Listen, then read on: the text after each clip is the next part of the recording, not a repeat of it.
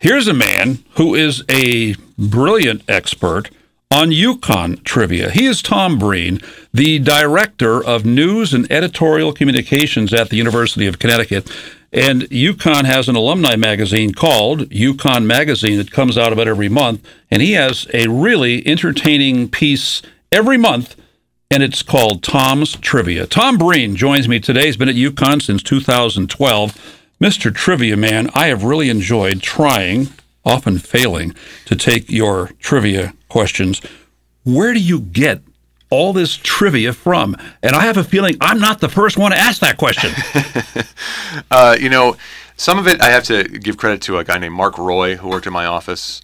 Um, Our former news director here and my former roommate who seems to know everything. Yeah, and Mark Mark is uh, he's he's the real unofficial historian of UConn. So he left a huge legacy in uh, his articles for the Advance and things like that. But um, so I'll draw on Mark's knowledge uh, sometimes, and sometimes I just like to walk around campus and see things I don't know. Uh, you know, I'll see a sign and I'll say, "Where did that come from?" And I start asking questions, and eventually find an interesting answer. So, where did the idea come from to have Tom's Trivia become a regular factor in the UConn magazine? Uh, my office, we have an annual holiday party, and uh, my boss uh, wanted to have a trivia contest and give out prizes, and so he he tasked me with coming up with the trivia, and people liked it so much. The magazine editor, Lisa Stiepock, said, "Why don't we do that for the alumni magazine? People love that kind of stuff." So, so the timing for this show is pretty good because you've got an edition coming out pretty soon. People, people's mailboxes. It'll be hitting uh, mailboxes next week, June fifteenth. Can you share with us some of the trivia that you'll be asking the people in that edition? I've got some, uh, yeah, I've got some trivia that uh, maybe uh, people may or may not know the answers to. There's some some interesting ones here. Here's here's one uh, that I think is pretty interesting. It's a building most people know. There's one building on campus that did not have a name for 17 years after it was built. Because faculty members wanted it named for an emeritus professor, and the Board of Trustees' policy at the time was that no building could be named after a living person. So, what building is it? Uh, yeah, by the way, this is multiple choice. It's multiple choice. So, uh, choice A, the Busfield Psychology Building. Choice B, Merlin Bishop Center. Choice C, Castleman Engineering Building. Or choice D, the Gentry Building. Having no idea, I'm going to guess B, the Merlin Bishop Center. It was uh, A, Weston A. Busfield. He was a, a professor of psychology from 1939 until he retired in 1972, and he was so popular that when they, they broke ground on a new building in 72, the, his fellow faculty member said we should name it after him, and the trustees said no. So they held out until 1989, three years after he died. Tom, what kind of feedback do you get from readers about these really interesting yet obscure trivia notes? People seem to like them, and sometimes they really seem to spark memories. You know, I'll get th- these really great emails from people who say, I, I can't believe someone remembered that, or I can't believe someone brought that up. I remember that from when I was a student, and I thought that no one knew about that, or uh, and, and then sometimes people will suggest things to me. They'll say, "Oh, you should tell. This is a really obscure fact. You should really go with this." And sometimes I take them. Sometimes people really have some good suggestions. Well, before 7:30 this morning, I came up with some real UConn trivia, and that was Fred Waring, he of the Pennsylvanians, born on today's date in 1900, and he was the guy who really performed the first UConn fight song on t- national television at the time. So we gave a whole bunch of UConn trivia in that segment as well. But in your edition of the UConn magazine for spring 2018, I don't throw these out. I ah. keep these around. One of the questions was UConn sports teams were known as the Aggies before the Husky mascot was adopted in 1934. And I talked about that a little while ago this morning. There was a period of about a year, though, when the teams were called by another name. What was it? The Storrs Stalwarts, the Brothers Jonathans, the Connecticut Statesmen, and the Blue and Whites. I'm going to go with D, the Blue and Whites. Yes, D, the Blue and Whites. Uh, and th- then shortly after that, believe it or not, there was another name, and it was uh, it was not Blue and White. They were actually called the Orangemen informally because University of New Hampshire and Yale, rivals, also had blue and white. So there was a, a really brief time where they considered changing the school colors to blue and orange to distinguish themselves from New Hampshire and Yale. Can you imagine if, if they had remained the Orangemen? Just think what had happened when UConn and Syracuse played each other. What, was your, what would the radio guys do when they're calling play-by-play? The Orangemen right. lead the Orangemen 10-9. That's right. You know?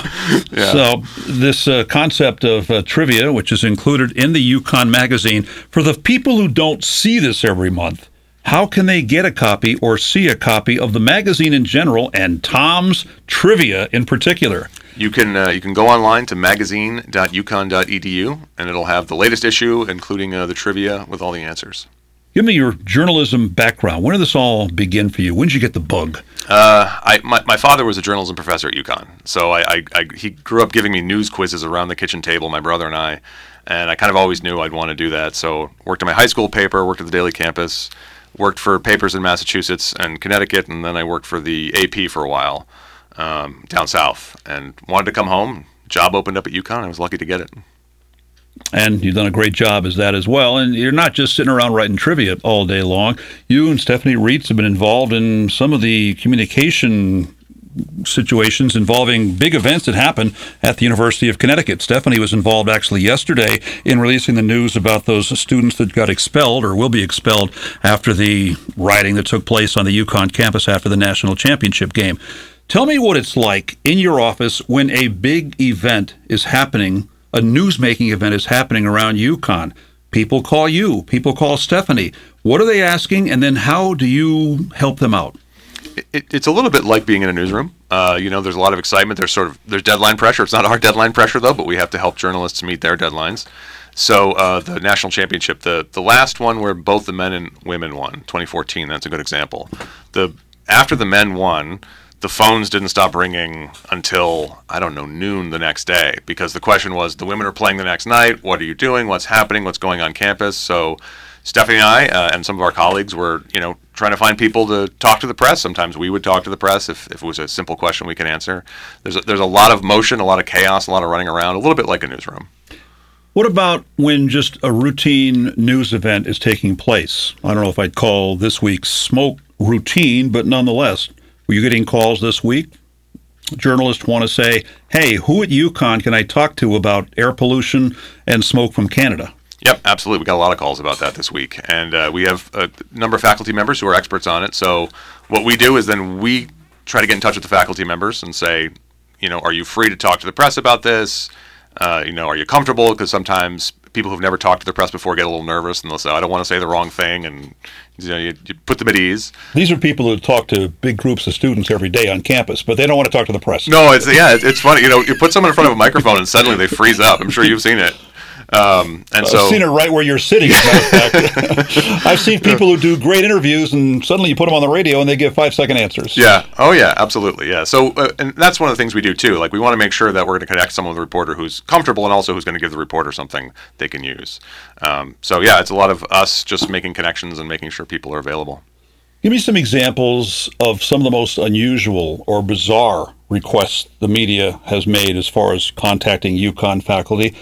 And conversely, maybe some of your favorite stories, some of the things that you've really enjoyed connecting the public through journalism, through UConn and their professors.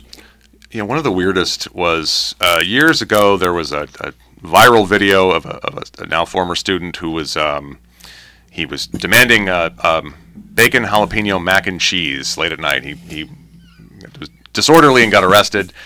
We actually got a, a, Freedom of Information request from the New York Post for the recipe for the mac and cheese.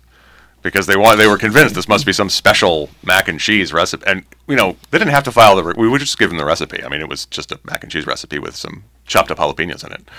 Um, but yeah that, that, was the first time in my life i ever got a foia request for a recipe um, so, so, people saw the New York Post story, and then they wanted to turn it into a local story, like Connecticut television, oh, oh newspaper, oh, radio. That, that, story it just went on and on and on. We got calls from London. I mean, that went all over the place. Something goes on the internet, and suddenly you can't control it, and, and you just have to kind of ride the wave. What about an awkward type situation? Something that really people don't want to talk about, but still media requesting interviews. Try to connect with somebody, even though it's not a very popular topic to discuss. Sure. Um, you know, one of the things we, we tell people is we're a public university and, and we're here to serve the public. So, you know, if, if there's an issue we have to talk about, we have to talk about it. You know, we, we can't just pull down the shutters and wait for things to go away. Um, I can think about there were some times when uh, uh, there was a fraternity who was uh, kicked off campus for, for hazing, and press showed up, and they were in the Greek Village area, and they were you know, filming, and we got calls from people saying like, "Tell the press to get out of here," and we said, "Absolutely not. There's, they're perfectly free to be there." and we had to explain, you know, that that's what being a public university is. All right, the folks want to hear more UConn trivia here. I, I believe that first question that you asked about the building name for a living person is going to be in the episode or the audition that comes out this week, isn't it? Is it is that this month's version? This month is going to be all uh, basketball trivia because of the national championship. So this this sort of issue is kind of dedicated to the, the men's national championship and also the other championships that we've won in the past. So are these questions for down the road? These are for down the road. These are little sneak peeks, little sneak previews of some questions that may come up. All right. Now, I, I may be sorry I asked this question, but since you're talking, I don't know if you have it in front of you there or not, but since you're talking basketball, I know a lot of trivia about UConn basketball too. Oh, I know. Can you stump me? I, I, almost certainly not. almost certainly not. Um, you know, uh, th- there's one. Uh, it's basketball related. I would say is uh, I can ask a question about the the mascot. Uh, when was the first human mascot? Uh, You're talking inside the costume. Inside the costume. When did the costume debut? Was it 1960s, 1970s, 1950s, or 1940s? Well, considering the fact that I didn't see UConn games until the late 60s, I'm a little bit disadvantaged as far as the uh, 50s and stuff, but I'm going to say the 70s. It was actually the 60s. Really? Uh, because and it was only briefly in the 60s. It really only came into fruition in the 70s because. Oh, so really was a, so I'm sort of right. You are sort of right. they, they, it was a stopgap because the dog at the time was hit by a car, and it was the middle of the season, so they put together a costume and the the mascot's name in the costume was actually Homer the Husky at the time for Homer Babbidge because he was president. And so he only lasted about half a season when they got a new dog from the University of Alaska. And then they didn't go back to the costume until the 70s. So yes, yes, you, you're, you're well, except for that one brief, strange moment. And you should see the original costume. We have pictures of it. It, it was it not like a, not like today's. No, no, it was a rush job. You could you could tell they had to hurry up. And well, I got two mascot stories. One, it was probably back in the early '80s Bill Raftery was the head coach of Seton Hall at the time, and Seton Hall brought its mascot up, and uh, no, it was St. Peter's, and it was the Peacock, and they were playing at the field house at Storrs, and whoever was inside the UConn mascot and the Peacock of St. Peter's during a timeout, they got into a fight. they, had to, they had to like separate them and take them off the court. And the other funny mascot story was there was a guy named Eric, McDowell, Eric McDowell who I knew from the University of New Haven because we used to do ECSU baseball, ECSC back then, baseball against New Haven. Great rivalry. Porky Vieira, the head coach of New Haven, and so forth. Well, Eric went on to the University of New Hampshire where he became the sports information director. So we're coming, we're playing New Hampshire. It's Gampel, so it had to be the early 90s. And I guess that the guy that's normally in the mascot costume can't come to the game. They need someone to be in the Wildcat costume. Who do they pick? The sports information director, who does have some other responsibilities there. So we knew that. Plus, we know the guy because he told us before the thing. During the timeouts, he's doing all the usual cheerleader acrobatic kind of stuff. At one point, he takes a, a flying leap. He's doing the headfirst dive like Sue Bird did after the uh, 2020 uh, uh, 2000 national championship, and he's sliding across the center court logo and stuff like that. And we're going, that's not your usual guy inside a mascot. He's doing this on a part time basis, but the fans in the audience didn't know. They just thought it was a regular guy. It was not a regular guy doing it. So those are my mascot that's, That's amazing. Other duties as assigned, as they say. What can you tell us about the, the current Jonathan? I know he has some health issues there. Is he uh, back to full strength now? He's back to full strength. Uh, he's doing well. And. Um, you know, it, it, it's uh, they're always thinking about the next mascot. You know, after Huskies, after a certain point, they're, they're getting a little older. That They, they are big dogs, so uh, I know that's on people's minds. But yeah, no, he's great. He's doing his appearances and walking around campus. Did you get phone calls from people when the team flew to Houston, and for whatever reason they left Jonathan behind? Well, it became a thing. The thing kind of went viral, and all of a sudden they got Jonathan down to Houston for the championship game. Yeah, yeah, we got so many calls. We wasn't quite the mac and cheese story, but yeah, we, we heard from a lot of people, and a lot of people had suggestions and they had strategies, and eventually it worked out. But yeah, no, no, we heard all about that. Who's in charge, not just of Jonathan, but of the publicity pictures for Jonathan? Because on UConn's Twitter page, about every week, there's Jonathan in some unusual situation Uh, he he was I can't remember it was like a week or so ago. He was not even in Connecticut. He was doing something. But who who runs that operation? And I think it's great publicity. But who, who decides where to put Jonathan? They do a great job. Yeah, it's Alpha Phi Omega is the student fraternity that takes care of Jonathan. It, it, we call it a fraternity, but it's co-ed. Um, and uh, they're the ones who, who do his social media. They're the ones who they coordinate with the university about where he has to go, and because sometimes he makes these public appearances at things, sometimes he goes to the state capitol. Um, but yeah, they're the ones who run the social media. They do a fantastic job, and uh, they really take care of him. Tom has just gotten back from Ireland. Tom, did you see any unicorns when you were over there? In the uh, I, I, I didn't. I didn't. The most exotic thing I saw was a deer, but uh, you know that's I guess close, same family as the unicorn. You know, hooved mammals. yeah, the deer minus a little horn there in the front. Yeah. So, what was the reason you went? Just simple tourism? Did you have a reason to go over there to visit family or things like that? Yep, I visited family. I've, I've been uh, back and forth there uh, several times over the years, and this is the first time I'd been since the pandemic. So I wanted to uh, catch up with family, do some tourist things, and you know, uh, I'd never been to the Cliffs of Moher, uh, so I went out this time uh, and did it. and It was great. Yes, and who told you that's a really good idea? It was actually Wayne Norman, WILI's own Wayne Norman. I think of all of the things that I saw, including the Blarney Stone in Ireland, the Cliffs of Moher really got my attention. Although the weather wasn't as good on my trip as it was on your trip, and when I got to the Cliffs of Moher, I saw the view. I saw the stunning cliffs. I walked right up to the edge and looked down. I'm not bothered by heights. And then 20 minutes later, it was pea soup fog. Couldn't see a thing. So you got good visibility on your day at the Cliffs of Moher? Yeah, they were telling us it was you know one of the rare days where you, I mean I, I brought my umbrella and everything. And I didn't use it once. There was no rain. It was just sunshine. It was you could see as far out to sea as you could look, and beautiful day. Perfect weather for it, honestly. They're on the west coast of Ireland, a little bit south of Galway, and they're really, I don't know how high they are, but they're uh, it's a stunning sight to see. Uh, speaking of the Blarney Stone, did you get a chance to kiss the Blarney Stone, Tom? I, I have not kissed the Blarney Stone. That the, the day where it would have been possible, there was a big tour group, like a huge tour group that got off a, a cruise ship, took the bus to Blarney Castle. So we were told you might want to pick another day. So where else did you go besides Cliffs of Moher? Oh, you did the uh, the Ring of Kerry. Yep, yeah, I've got families in Kerry, so I went to visit them, and we drove around. They showed me some sights, and uh, we went to Killarney uh, on the day of a uh, Gaelic uh, football game. It's so a castle, right? Yeah, right. Killarney Castle. Yep. yeah. The town was packed with football fans, and it was kind of a neat atmosphere. It was like a kind of a you know game day, like a college football game day. Tom, what what shape are footballs over there? They're for Gaelic football. They're s- they're kind of like a cross between a rugby ball and an American football. So it's a weird it's a weird hybrid. And did you get across the island over to like Dublin? Yep, yep. Spent some time in Dublin. Uh, did some walking tours in Dublin.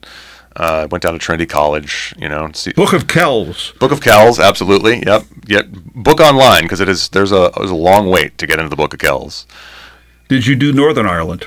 Not on this trip. I've been uh, three or four times actually in the past, and I, I, I recommend it honestly. I mean, people it has a reputation, obviously, but uh, people incredibly friendly, uh, and it's beautiful and not very touristy.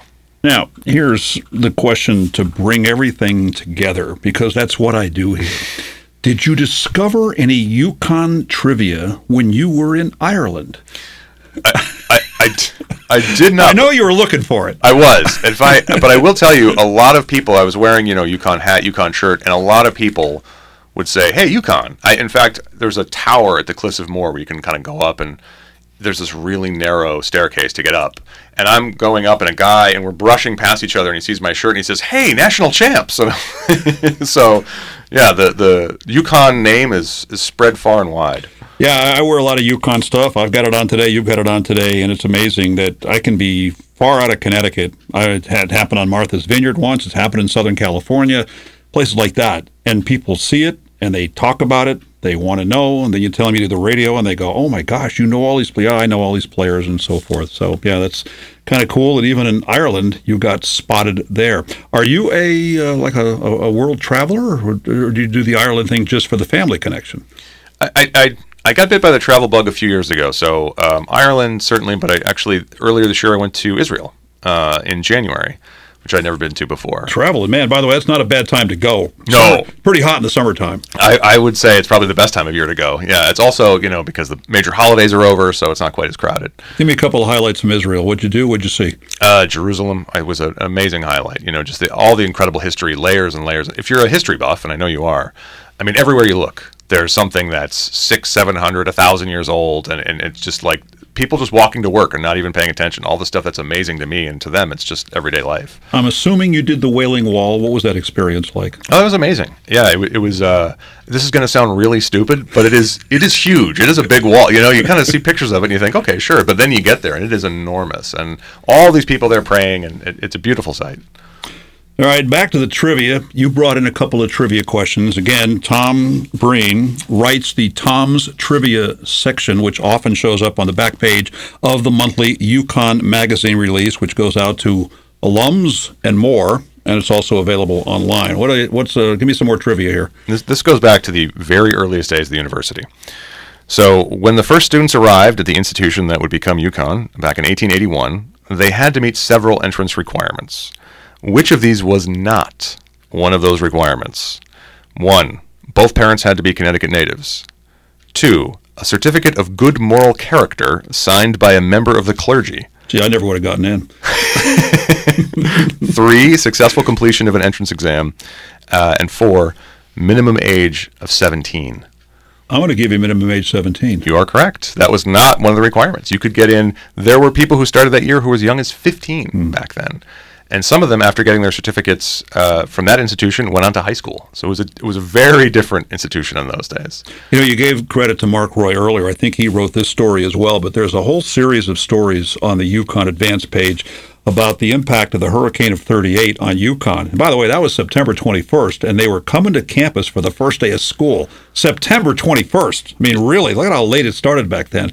But one of the images that I still have from those stories was that students were having to ford cross the Willimantic River, oh, there on the Coventry Eagleville border there, to, to get to campus. I mean, because the river was riding high, the roads were washed out, and things like that. But and then the, also there was a whole other story. I remember, the, I think the guy's name was Tom Manser, who uh, did a study on the thousands of trees that were lost on campus. There's a lot of good stuff on that.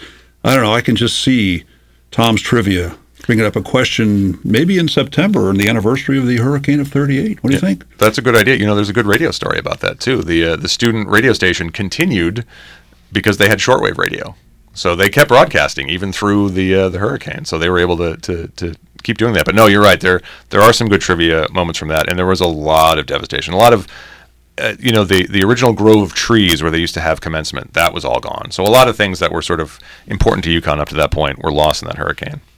Uh, we talked earlier this morning about Jonathan the Husky, who, by the way, Jonathan the 14th has his own Twitter page. And I see these shots a lot. I mentioned that I see occasional shots lately where Jonathan has been out of state, including one from June the 7th, just less than a week ago. And there's a picture of him that says it's at Penn State. And it says, when sneaking into the enemy's territory, one must always watch their back. So I guess it's a stone statue of the Penn State mascot, the Nittany Lion.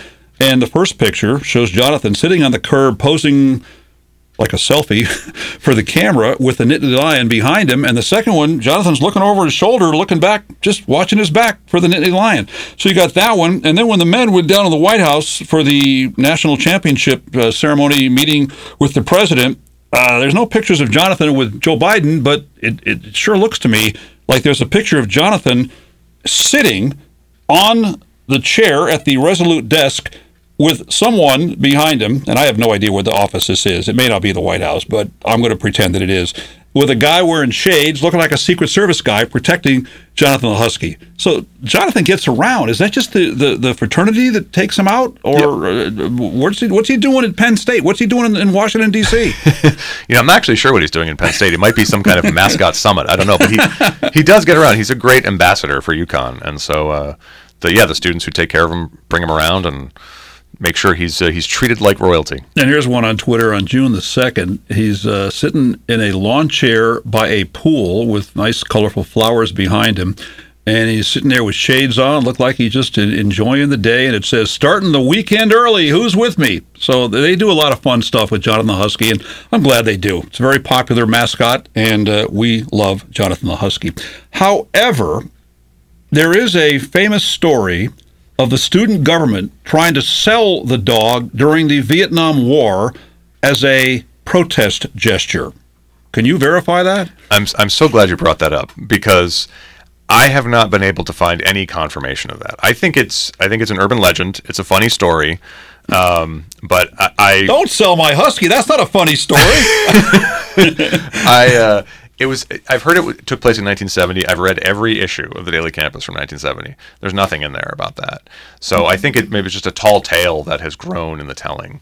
Um, because I can't find any evidence that people ever turned down Jonathan. The students have always loved Jonathan. I'll tell you what, I was on campus. I was a student, using that term in quotes, in 1970. And that spring semester, right after Kent State, actually, that was what really triggered it. That was just crazy. I, I don't think there's been anything like that since that time at the University of Connecticut.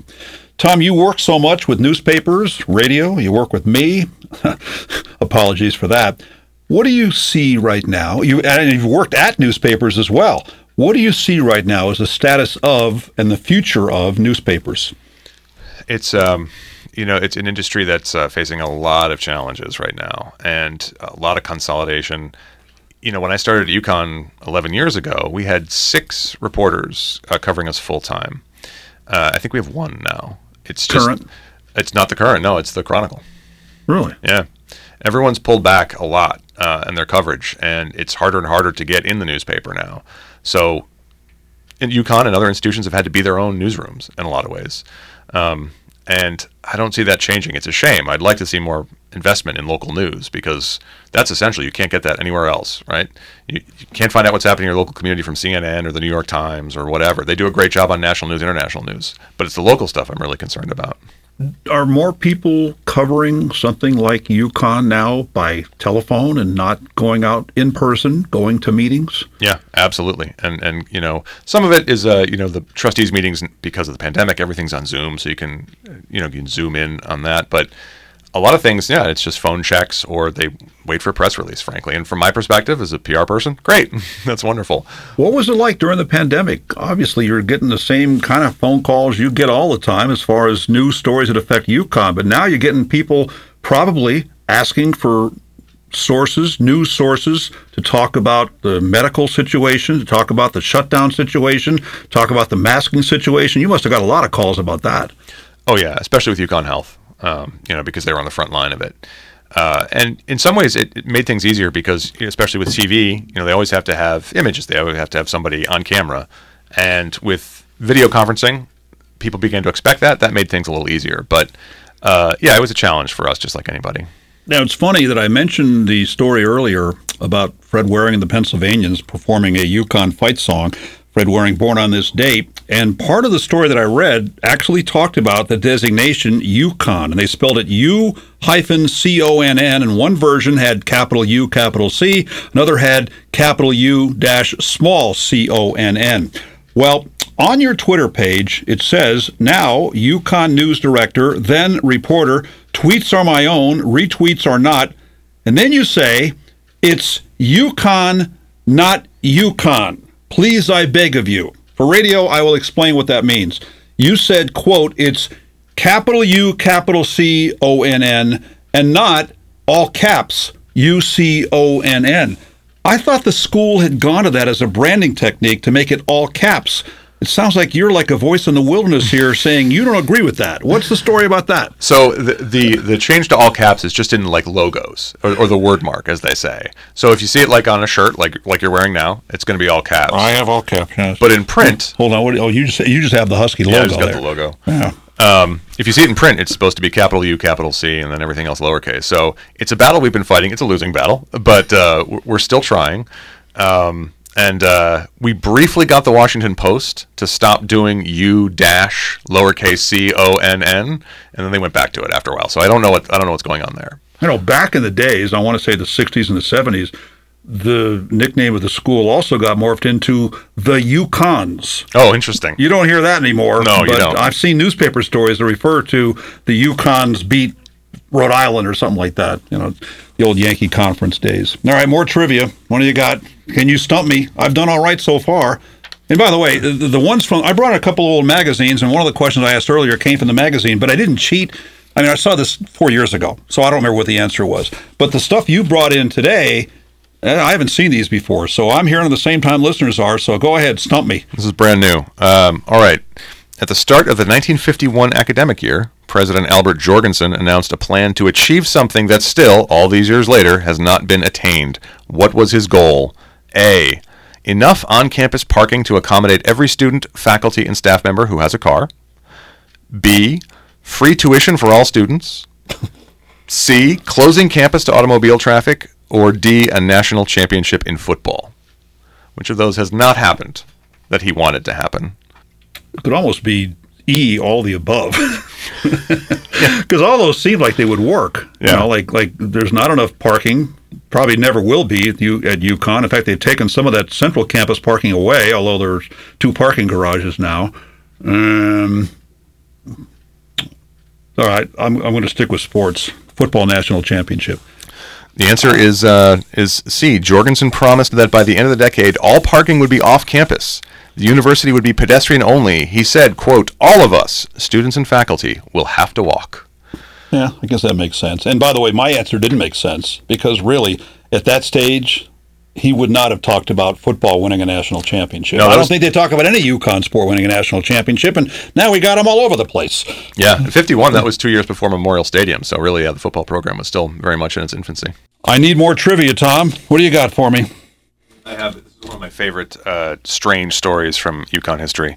Uh, all the way back, April 1906, Professor E.D. Proudman became the first and hopefully the last UConn faculty member to wound someone in an on-campus gunfight. what what were the circumstances? Aaron Dool and or Aaron Aaron Burr and uh, who was it? Uh, Uh, Hamilton. Hamilton. Yeah, Alexander Hamilton. Yeah. Uh, well, A, uh, another professor had insulted Proudman, uh, prompting him to challenge the other man to a duel. B, during a marksmanship class, Proudman mistook a hunter in the woods behind Horsebarn Hill as an assailant and fired at the man. C, Proudman was trying to stop the robbery of the college payroll. Or D, Proudman caught a group of horse thieves who were raiding the school stables. I'm going to go with uh, And the guy in the. I think it was B, the guy in the backyard there. It was it was actually he was trying to stop the theft of the payroll. Oh. So he was, in addition to being a faculty member, he was also the equivalent of the chief financial officer. Everybody back then had to do, you know, four or five different jobs on campus. And he had gotten tipped off that there was a group of armed robbers who had hit a number of banks in eastern Connecticut. And they were coming to UConn because in those days, everything was cash. And Tom. so, Tom, when you write these trivia questions, you come up with some little nugget. Is it more fun to write the question or more fun to write the four options for the answers? Because you come up with stuff that is really believable in all four categories, which is what makes the trivia so tough. that, that's a really good question. Um, you know, and it, it goes back to that holiday trivia thing with my boss. He really hates when people get the answers right. Like his his dream is that nobody gets anything right. So the first year, the first he's, year I he's a tough customer, isn't he, he? he is a tough customer. Yeah. The first year I did it, I had you know jokey answers and things like that, and he said, "No, no, all these answers have to be plausible. I want 'em- I want these to be hard questions." So ever since then, I've tried to make them as hard as possible. I'll admit, I've told you this in the past, that usually when I see it, and I see it every month, and to be honest, it's a great magazine. One reason I, I like to see the magazine, I I get good ideas for morning show guests.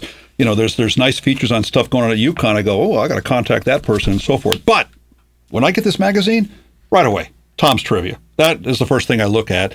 And generally, like you just said, uh, I go down in flames. I think on average, I get one of the four right. And I'll admit, once in a while, it's a guess. But do you hear from people? Do you are there people out there that get like all four right? Is that possible?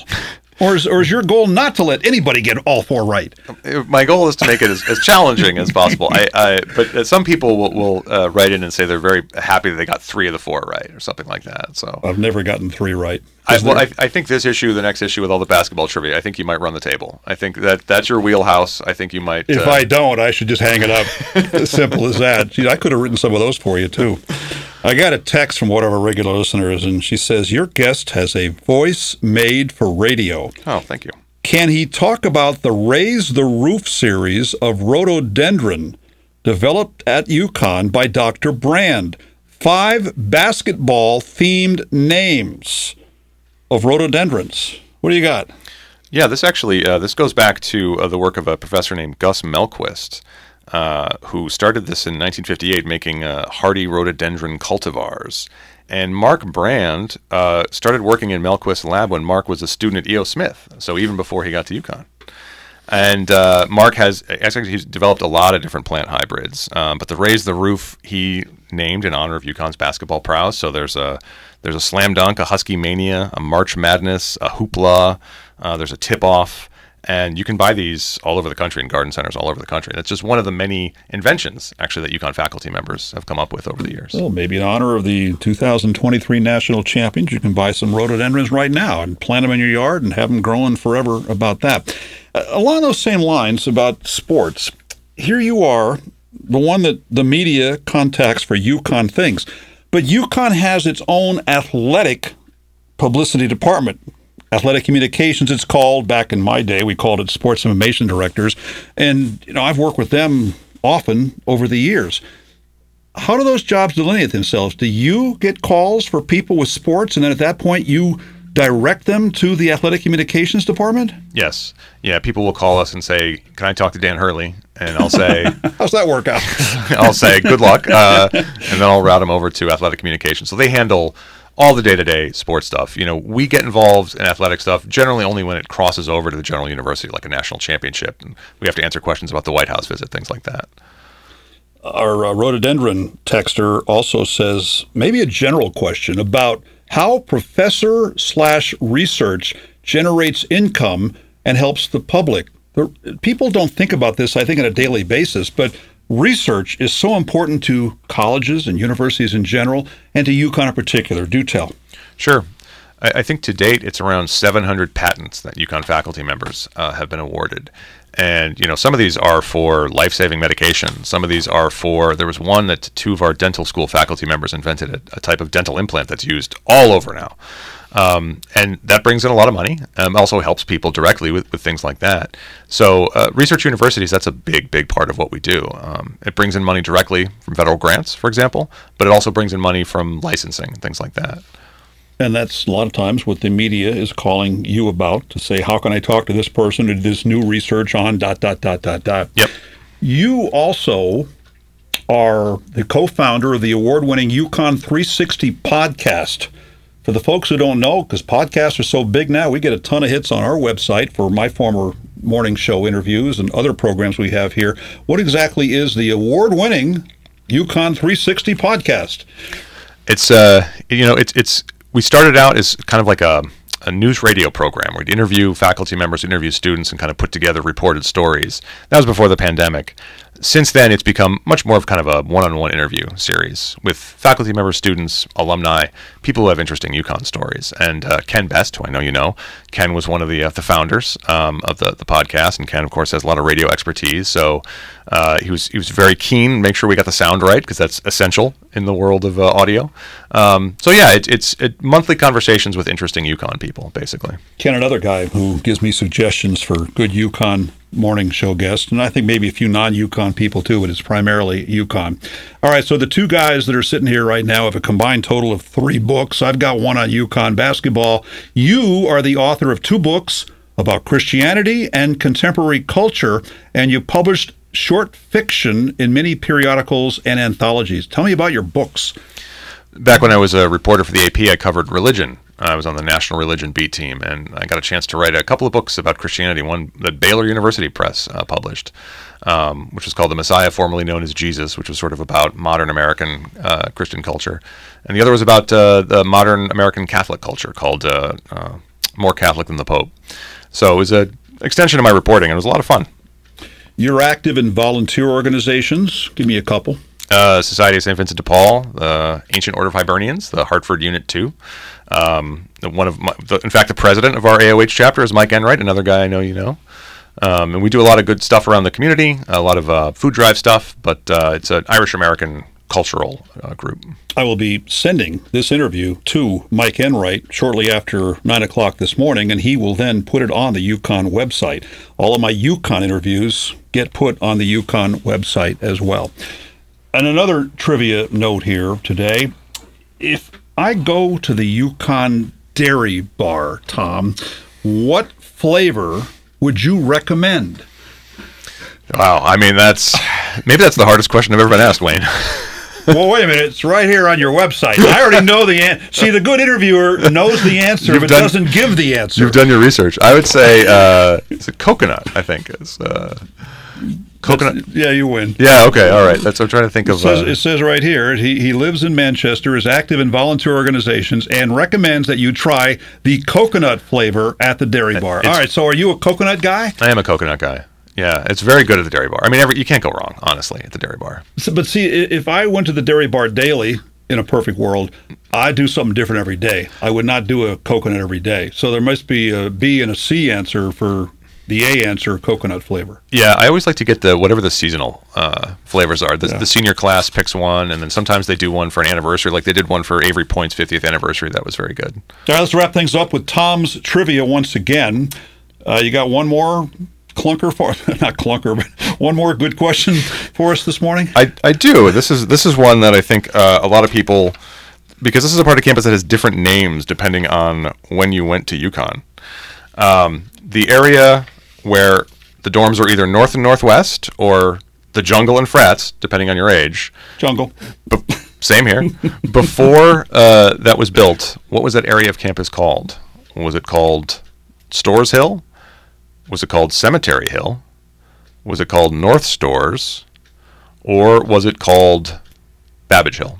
I'm going to Cemetery Hill because Cemetery's right next door. You are correct. Even though the cemetery is just one part of that, that entire section of campus was Cemetery Hill. And in fact, you can see references to it in the old daily campuses where they talk about the bonfires on Cemetery Hill. Well, Mr. Tom's Trivia, how did I do this morning? You did great.